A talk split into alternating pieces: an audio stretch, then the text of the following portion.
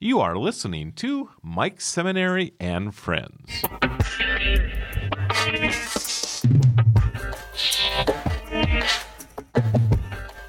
I don't know how many authors I've had on Mike Seminary and Friends. It's a good number. I read a lot. Not everyone that I read is a guest. But I love having, as you well know, entrepreneurs and authors and artists, people that are just really moving a needle some way or another. And I think it was on social media. I saw a reference from someone I know about this book. And I looked at it and just the cover, and I was fascinated. So I bought it. And then I reached out to someone that knew the author and had a short conversation.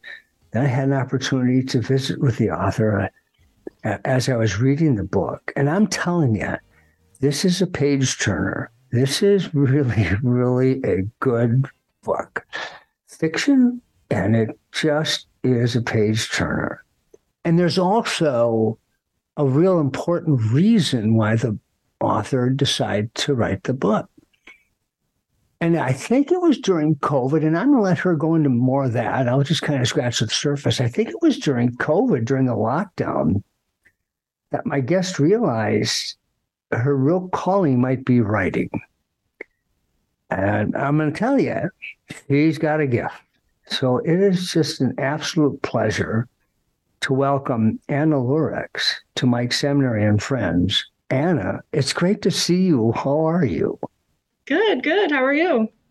I'm really good. Thank you. I'm having a great day. And why wouldn't I? I'm retired and I get to talk to fascinating people about what they're doing, how they're contributing.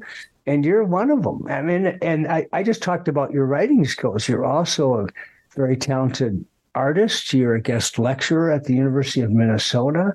And I could go on, but gosh, the name of the book is Lithium, Part 1. Mm-hmm. And thank you for the reference to the band I had in high school, our rock band. It was called Part 1. I didn't think anyone would ever make a reference in writing anything about our band, but you did. Thank you so much. Actually, it's going to be more than one part. How many parts to this story will there be eventually? 4 are finished. Okay.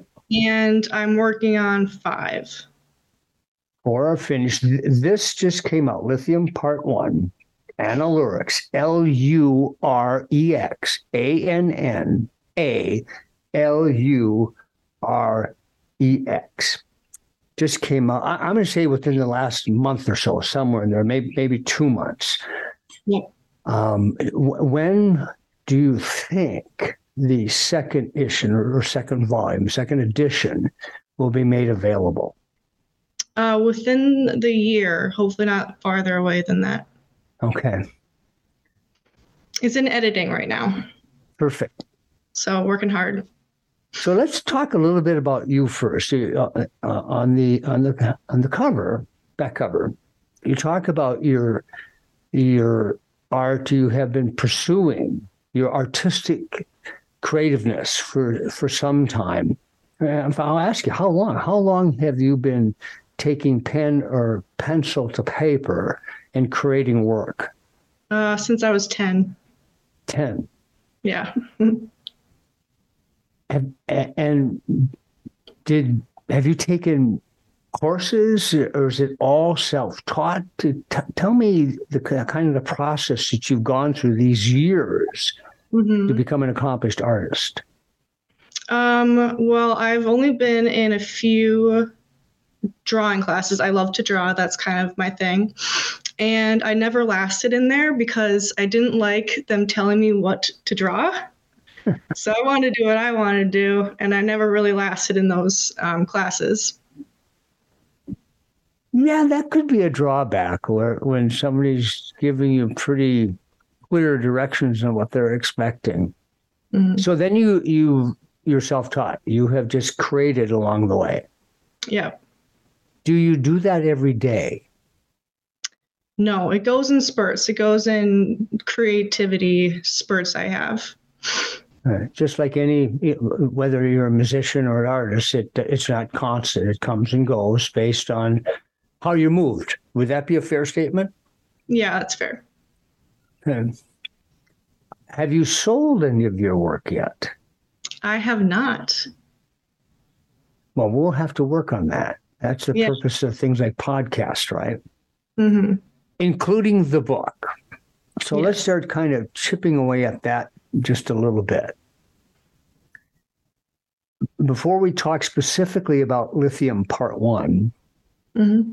what were your influences during the course of your life that impacted you positively with regards to your artistic pursuits and then your writing pursuits and then exploring? Because as I start to learn about you, there are the three things that kind of drive you. You love to explore, to learn, which also takes you back to your art and then to writing.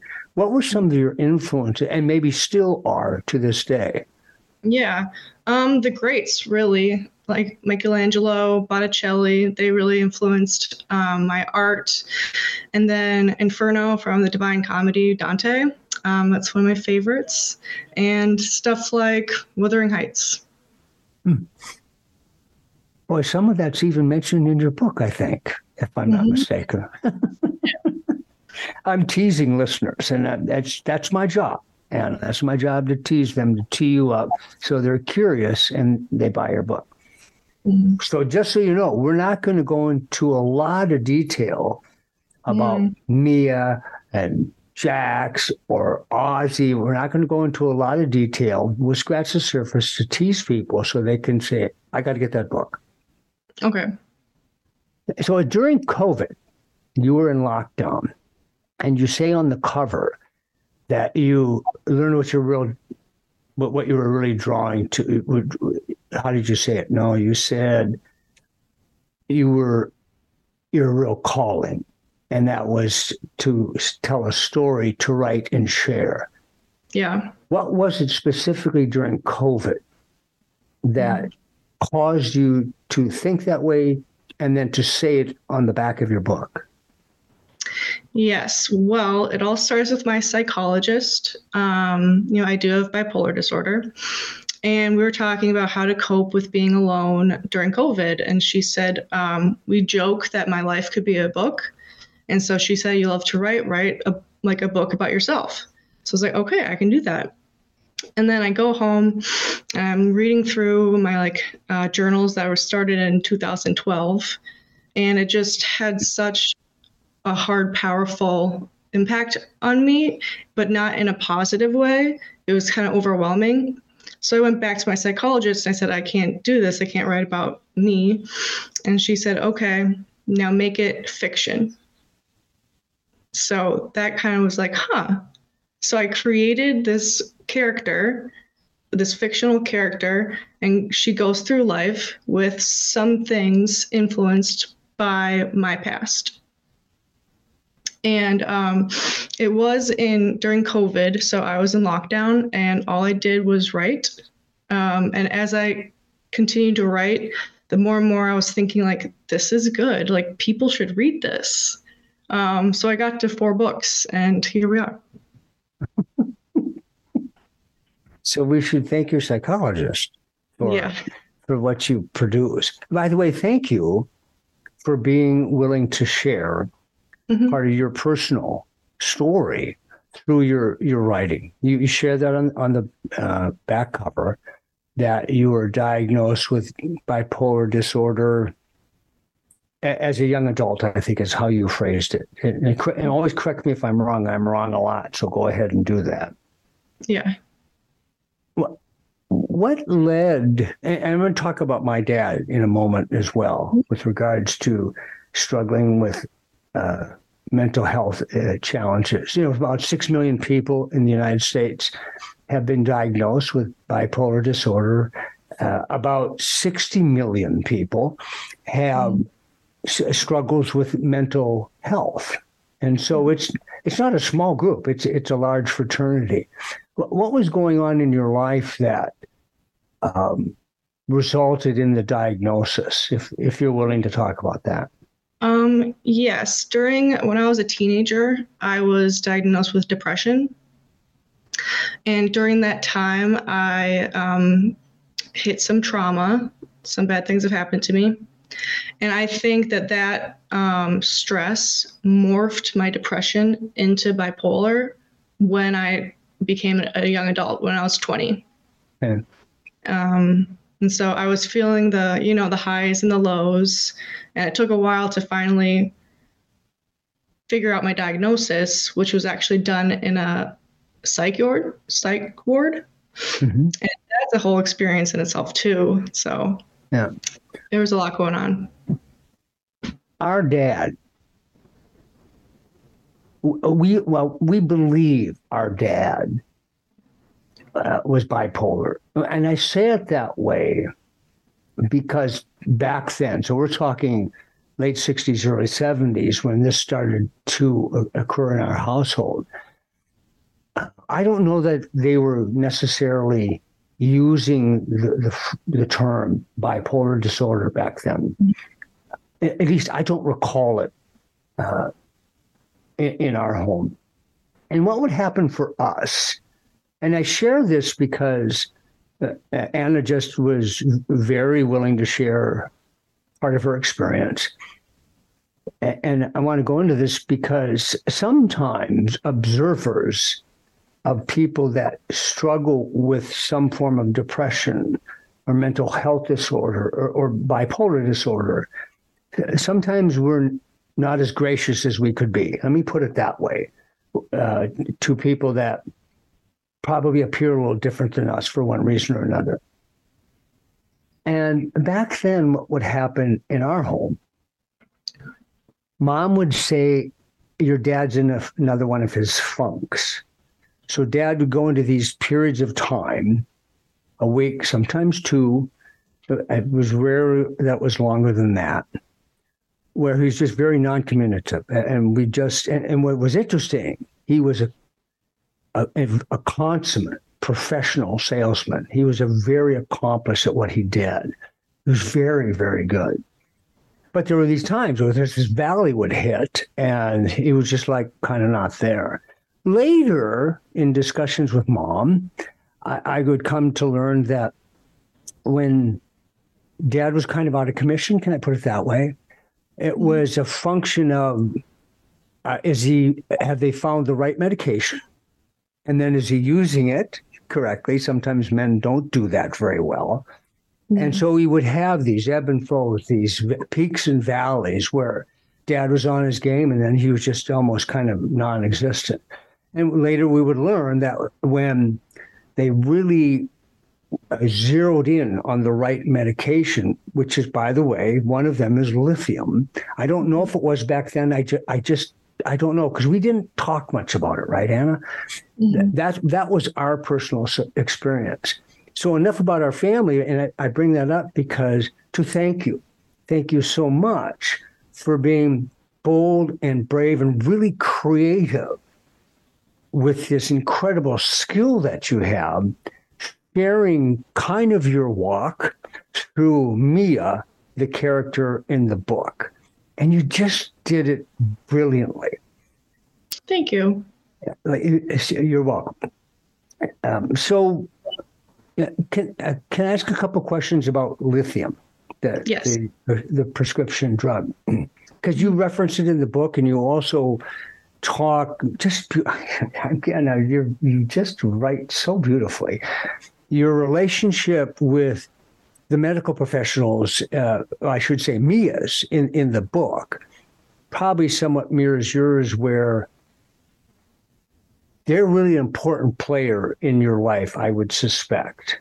Is that a fair statement? Yes, that's fair. And then with regards to lithium or prescribed drugs at all, how do you deal with, and then how does Mia, at least in the first book, deal with the balance of which medication to use, how often to use it? Is it a feeling thing that helps someone decide what they need to do next, if that's a fair question. Yes. Yeah. Mia is very responsible, and she does everything she needs to do to keep being stable, because she is stable. So she is very aware of how the effects of the drugs, so like side effects, what's going on. Maybe she's getting a little manic-y, maybe she's getting a little depressed. And when that happens, she like adjusts her dosages as what her psychiatrist informed her to do. So she kind of really follows the rules. And that's important, not just for Mia in the book, but that's important for anyone that struggles with the challenge of whether it's bipolar disorder or maybe in any other type of mental health issue where medication is required. Mm-hmm. Fair statement? Yeah. And Mia's kind of a badass. I really like Mia. So first of all, she's full of life. She takes guff from no one. In fact, she can be kind of antagonistic at times. And sometimes I think that's kind of to help put a line in the sand, if you will. That's always the sense I got. And then sometimes it would make me a little nervous, just because of the fear of, what if somebody understands me more than I want them to understand right now? You know what I'm saying when I say that? You know what I mean? Okay. Yeah. So that was part of your life, and maybe still is, I don't know, but that was part of your life prior to being diagnosed, and then after, and receiving the right kind of direction and help from professionals, right? Right. Walk us through that a little bit. What part? So when you go and talk at the University of Minnesota as a lecturer, what are, and maybe that's a better way to ask, what are some of the areas that you provide direction in, and then the guardrails of how to best handle your situation, if you're experiencing it, based on your experience when you're lecturing? How do you go about that process? I start a lot with just the facts. I go through everything. Like I go through what depression is like, what mania is like, what side effects are like, what stigma is like, what that is like. And I just really get into it. I'm very honest, and, you know, I let the kids ask me questions. So, yeah. The curiosity level of the students, is it a healthy, helpful kind of curiosity for them when they ask you a question, and then based on your very personal experiences and you share the answer, what kind of reactions do you get from them? They were very, very interested and eager to learn and hear what I have to say, because, you know, I go through stigma, right, and say like, oh, you know, it's when someone uses bipolar in a derogatory way that's insulting. And so one of the kids like kind of said like, oh my gosh, I have said that before. Thank you for like sharing that. I'll work on it. You know, and I'm like, that's perfect. That's exactly what I'm trying to do. Yeah. Do you think that most of us, whether it's in this particular setting, a situation with regards to something that we say that could be derogatory or hurtful, you know, we do that in lots of cases, but here specifically with regard to someone that has a very specific medical condition called bipolar disorder, do you think most of us do that out of, we're not conscious about what we're saying versus any intentionality, or we just don't have a clue? And I don't want you to answer that in terms of pointing people out, but just kind of your general sense of how we do that. What do you mean? when people have what this student said, oh my gosh, I've done that. Mm-hmm. I've said something derogatory, or mm-hmm. I've said something that might be hurtful. Do you think it's more often it's not intentional? It's just the fact that we're ignorant to, not stupid, we're ignorant to the facts and what someone's experiencing. Mm-hmm. Yeah, I think it's definitely the media. You know, like, people are ignorant. They don't know what bipolar is, but they see it in the media, and it's portrayed very negatively. Like, people with bipolar are violent, or people with bipolar are crazy. You don't want anything to do with them. And in the media, it's so weird how people think that people with bipolar are so, like, vicious. And it's just like, no, if you have a mental illness, that makes you more vulnerable. So you're more likely to be the victim with someone with mental illness rather than someone who's crazy trying to kill people. So I think it's all in the media, and that's what people see, and that's what people think. So that's why I gotta spread the word of the truth. Mia does a great job of saying what you just said with regards to her concerns about if my colleagues know, mm-hmm. will they, I'm kind of putting words into her mouth maybe, will they understand? Will they be these people that have this overreaction to the fact that I have this condition, and will they understand? So mm-hmm. That part of Mia's character, I'm assuming, is heavily leveraged by Anna's experience. Yes. Yep. Yeah. You're right. Yeah. Like, stuff like that, kind of people misusing the word, that it really affects me, kind of, probably with most people with bipolar disorder. It has a negative effect when people use the word so negatively. But so I was talking to my boss, and he was telling me about this girl he was dating who he really likes. She's really cool.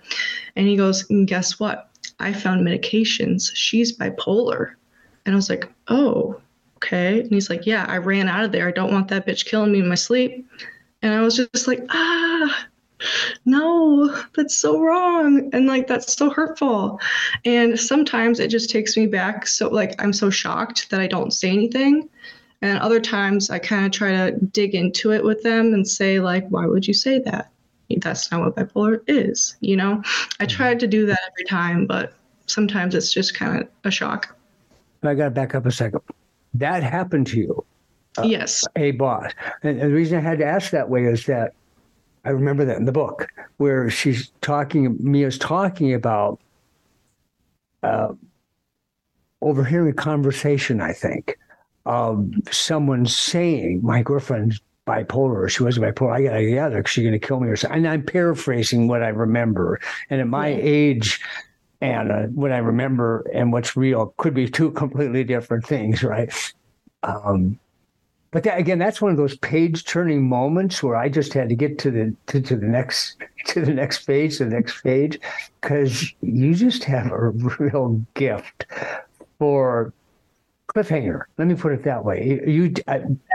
There wasn't a time I had to start the next chapter, even if it was late. I had to start the next chapter because you have this cliffhanger. I want to say almost every chapter. By the way, folks, there's 355 pages, I think, and 35 chapters. And every single one of them, I couldn't wait to get to the next chapter. Now I can't wait to get to volume 2, which would be part 2. I never had that band. It was only part 1. Let's talk about your art a little bit, and we'll come back to the book.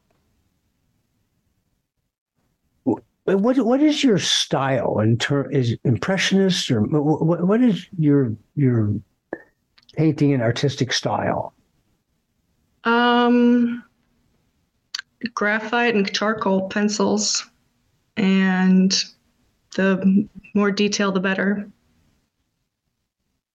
Behind you, is that your work, or is that a photo? And it looks like Muhammad Ali. That's a photo. Oh, okay. I was going to say, because that was really, really good. Okay, it's a photo.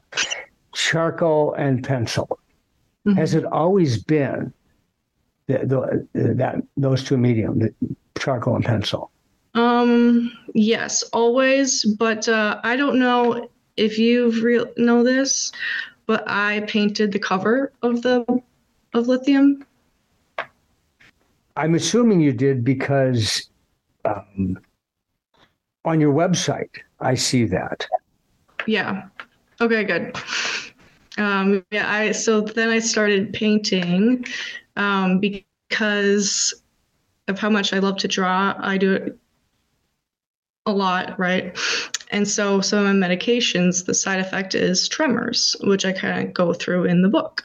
Yep. So that makes it really hard to draw and to type and to like cut an apple. It really hindered a lot in my life. And I wanted to still make art, but I couldn't like hold a pencil or a paintbrush. So I used body art. Is that body art? Yeah. The cover of Lithium? Yeah.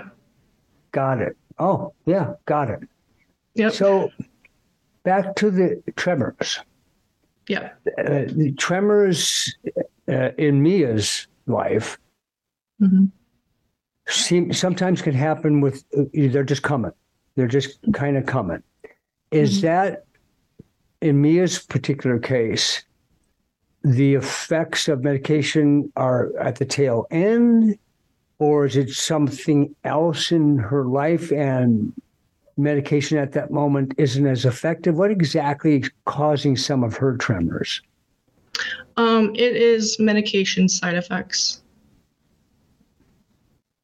Yeah. So the taking of the medication, because it's so powerful, can cause tremors. Yep. Uncontrollable. Mm. And for what duration? How long can those last? Pretty constantly. The degree goes up and down, but it's pretty constant. Oh, wow. Okay.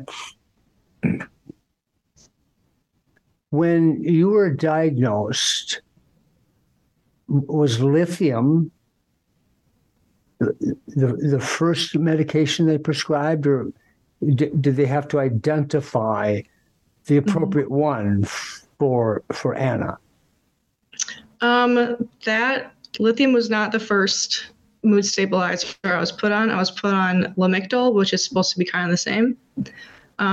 So that was diagnosed. That was prescribed in the hospital.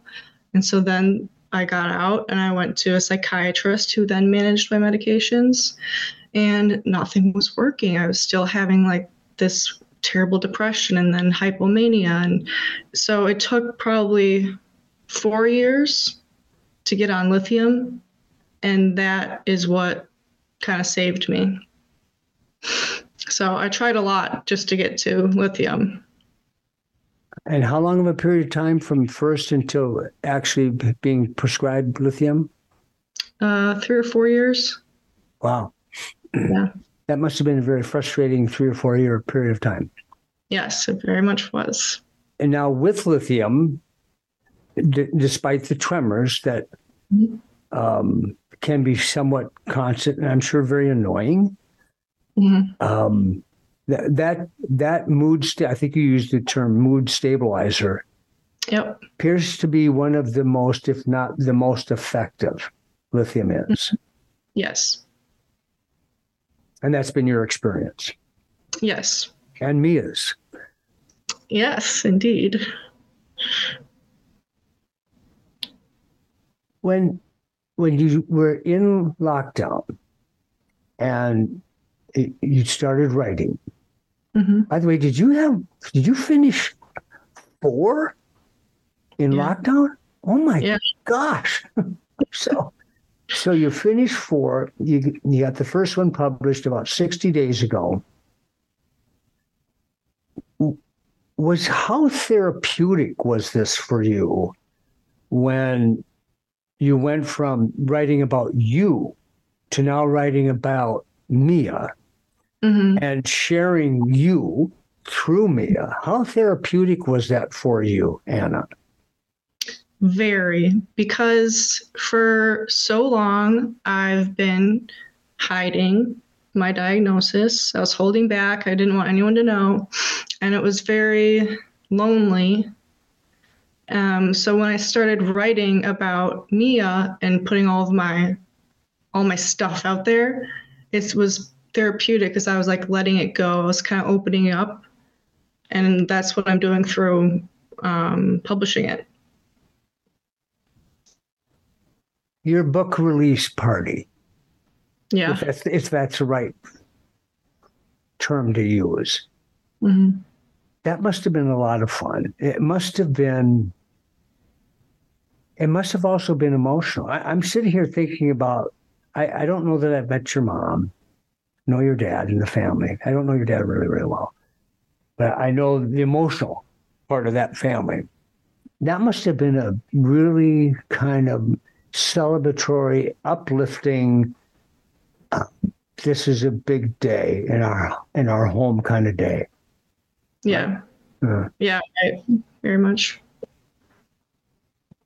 Where is the best place for someone to find Lithium Part 1? Amazon. Mm-hmm. Do you do book signings? I haven't yet, but I'm looking into it. Yeah, we probably should figure that out. That could be a lot of fun. Yeah. When you're, guest lecturing at the University of Minnesota, and by the way, how long have you been doing that? 2-3 years. And is that as equally therapeutic and uplifting for you as writing the book, being able to share? Because that's a big deal. Yeah, right. Mm-hmm.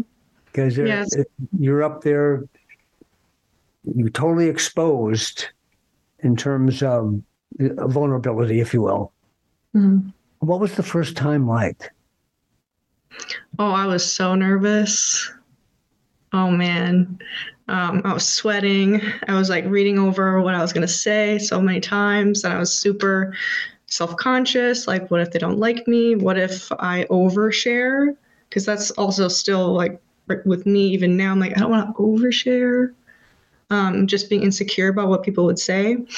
So I was very nervous, but once I started, I didn't need my notes. I just went through it and it went really well. Good for you. Mm-hmm. You know, back in the day when Dad was struggling, and we didn't know because Mom did a pretty good job of keeping certain parts of this just between the two of them, for, you know, I'm sure for a variety of reasons. And there were times it was really hard because this normally pretty full of life, gregarious, you know, because if you're an accomplished salesperson, normally you have a personality that kind of pulls people in, right? And then so when Dad would go into these funks for a week or two at a time, that was really hard because all of a sudden he was different, non-communication, no real talk about it in the family. And I would think that maybe today we probably would have handled that a little differently just because of there are so many tools in terms of communication, which can be good and bad. Social media can be good. It can be god-awful. Mm-hmm. But in terms of sharing with people to help them understand, and the more people that understand, and I'm thinking maybe if we understood, maybe things would have been different. I don't know. It's your dad, right? Mm-hmm. But I'm saying this in context of when you're up guest lecturing, and now you have this confidence with regards to purpose and helping people understand. I'm thinking that's not only therapeutic and good and healthy for you. I've got to think that there's a good percentage of the students in the classroom that when they leave there now with better information from someone that personally lives this life, the light bulbs must go on, and I'm thinking they walk out the door different. Can you sense that when you're towards the end of a lecture and based on the question that they ask? Yeah. Yep, definitely. That was a long way of getting to that question, by the way. I apologize. I'm going to switch back to art. So okay. You said during COVID, during the lockdown, I discovered my true calling, writing. Clearly you did. You wrote 4 books during that period of time. You got one published and the next one's being edited right now. Looking forward to number 2. Would it be called part 2, by the way? Yeah. Okay.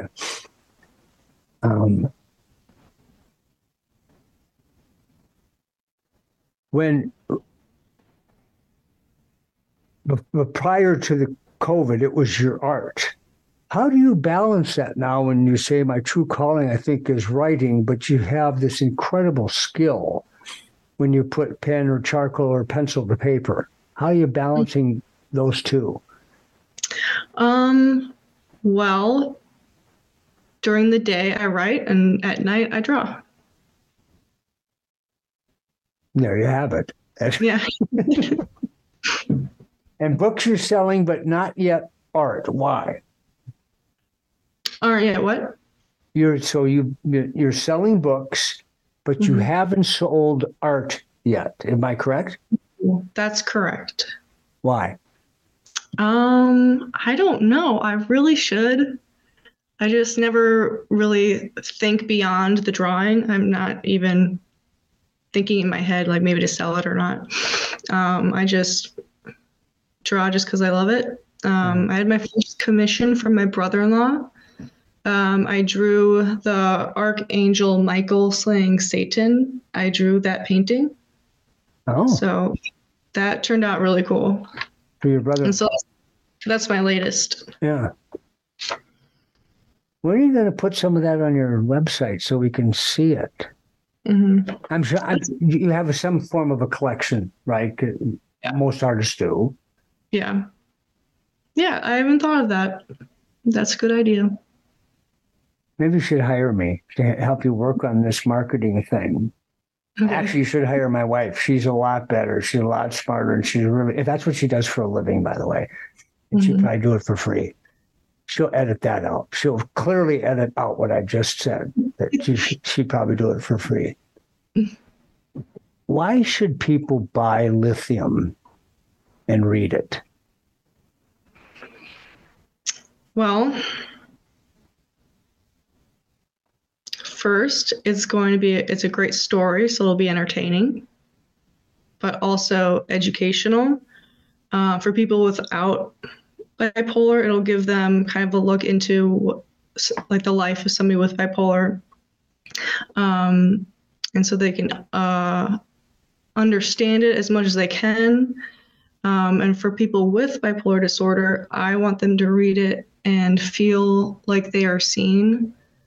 Like they're not alone, but bipolar, everyone has a different kind of disorder. It's different for everybody. So I don't know how much would be relatable to people. So yeah, they're not alone. I'm going to expand on that a little bit. Yeah. That didn't sound very good. No, it sounded very good. And I agree with you 100%. Okay. However, if we have approximately 6 million people diagnosed with bipolar disorder in our country and almost 60 million with other forms of depression and struggles with some form of mental health issue. Mm-hmm. And that's now almost 20% of the population. Mm-hmm. There's a lot of reasons people should be reading Lithium. Mm-hmm. Even from our personal experience, I got a completely different look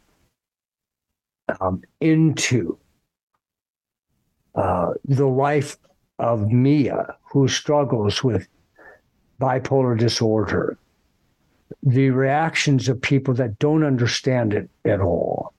The things that we say that because we don't understand. When we are ignorant to something, again, that doesn't mean someone's stupid. When we're ignorant, which means we don't have the facts or understanding, we can say things that are really hurtful and incredibly inappropriate because we don't have a foundation of understanding. So if there's 60 million people, one could make the case that it's pretty hard to go through a week, maybe even a day, where you're not in contact with somebody that's impacted. Either they personally have some condition because they're one of the 60 million, or they're a loved one or a friend of that person that's in the 60 million. Lithium is a book that, in addition to being a great story, and a great character, and a lot of great characters, but Mia is a badass rock star. You'll get a good understanding. Oh, you just got muted. I can't hear you. You couldn't hear me? No, I can now. You can now? I don't know what happened there. So, again, I said Mia is a badass and a rock star, frankly. We can get, as we learn about her, what she thinks, what she experienced, what her life is like, and how protective we all can be about things that maybe we don't want someone to understand. This is a good book for everyone, Anna, in my opinion, because now we have better information based on someone that, on the back of the cover, told us, I struggle with this, and this is a fictional character, based on some things I know. So I think it's a good book for just about everyone, Anna. That's what I think. Yeah, nice. I do too. Okay, there you go. I'm glad we agreed on that. Yeah. If you had a magic wand, you could wave over the heads of everyone, but particularly people that know nothing about bipolar disorder. And people have that condition. What's the one thing you really want people to understand about living with bipolar disorder?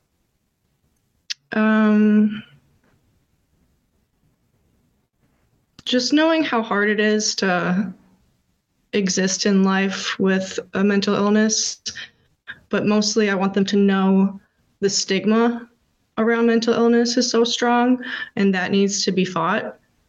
So that's what I want people to know is like how much the stigma can affect somebody with mental illness and how that means like how they would affect them in a negative way. Well, you just said something that probably is going to cause other podcasters to reach out to you. What you just said is very, very powerful, critically important, because it's attached to 60 million people. 6 million specifically that have bipolar disorder, then the loved ones and family and friends of those people that have those mental health challenges. And it's a big deal because if you don't know, you don't know. Mm-hmm. So there should be all sorts of reasons why podcasters that specifically deal with health, lifestyle, those kind of things, that they're going to be wanting to get a hold of you. And so when we put out your contact information on social media, the stuff that's there, don't be surprised if they say, hey, do you want to come on our podcast or you want to come on this TV interview? And you do a great job, Anna. Thank you. Do you have a mentor in the bipolar disorder treatment landscape that you can talk to on a regular, and I don't necessarily mean a psychologist or a psychiatrist, but you have a mentor that you get to bounce things off of with regards to your personal dealing with your health, and then your willingness to be open and share either through your writing or guest lecturing. Someone you can bounce things off of? I don't have one single person. I have my family, and they have been so supportive throughout this whole entire thing. It's been 8 years, really, and they've been here for me, and they listened to me. Yeah, they're everything, and I wouldn't be here without them. But other than that, I don't have like a psychologist mentor, or I don't actually know anyone else with bipolar disorder. So that's actually pretty hard too. Really? But yeah. Mm-hmm. So yeah, my family. Did you say it was your psychologist or psychiatrist that recommended you write? Psychologist. So you keep in contact with your psychologist, right? Yes. He or she? She. She. Oh, yeah, you did reference that. So what does she think of Lithium Part 1? What does she think about the fact that you have 3 more works, 1 being edited? And was kind of her suggestion. Tell me about that. That's got to be pretty cool in terms of. Yeah. It's a great book. Tell me about that relationship and your conversations. Yeah, she is just so proud of me. And this whole time she's been telling me, just keep going, keep doing it, because it's going to be so worth it. And so that's what I've been doing. Yeah. Couple other reasons you need to buy this book. First, if your parent or parents and your daughter decides, I've lived through this, by the way, that all of a sudden she's up and leaving the confines of, your neighborhood, so to speak, and going to a big city on the coast. You're going to want to read this book to see how Anna navigates through all this. A lot of it on her own, some with her help from Ozzy. Ozzy, right? I say that correctly, Anna? Yeah. So you want to know that, because it's what we don't know that sometimes makes us nervous and kind of scared. Well, Anna has lived through some of this on her own travels. She has traveled the world in pursuit of her art. She gets around, let me put it that way. Second reason is you want to know if your daughter is in a working environment with 3 guys, you got to know more about this. So you need to understand Mia and her approach to being a rock star badass. And I've said that 3 times. I won't say it again. And I suspect Anna is absolutely the same. The other reason you should read it is what Anna just said. The more we understand about another person's walk in their shoes, the more we can connect with people and be understanding of their walk. And when we have more information rules when it comes to our ability to understand the life and the conditions of someone else. Anna,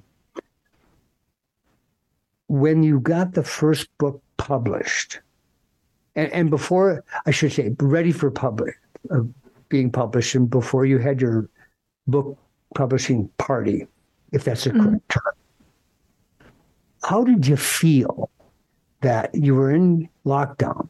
You wrote 4 books. This one is ready and it's out the door. How did you feel about that? determined. Like I was and still am like really inspired to do this, and I'm not going to stop. What else do we need to know about you, Anna?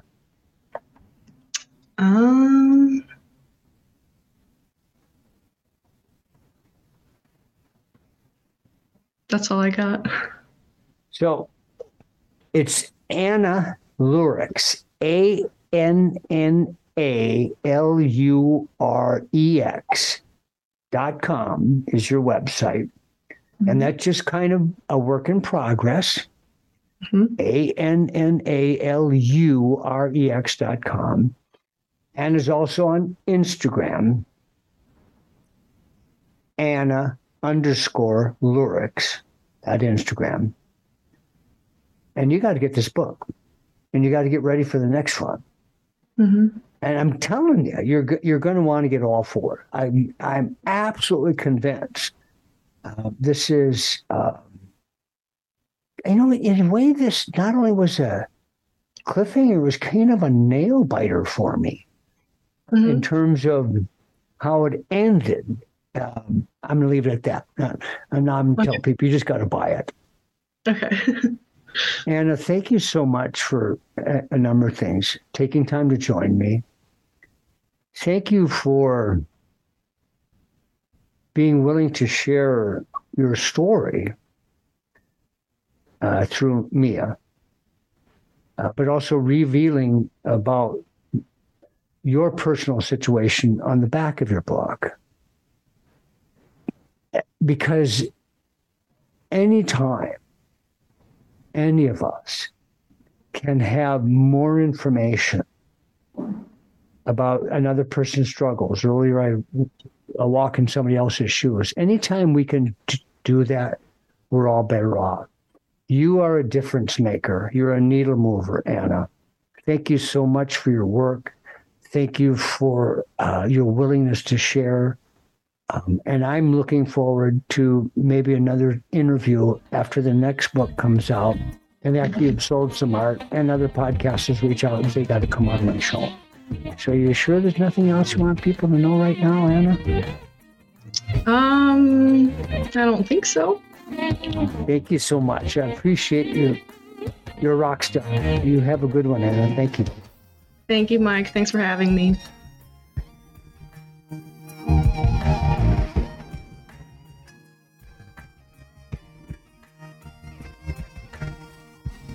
Mm-hmm.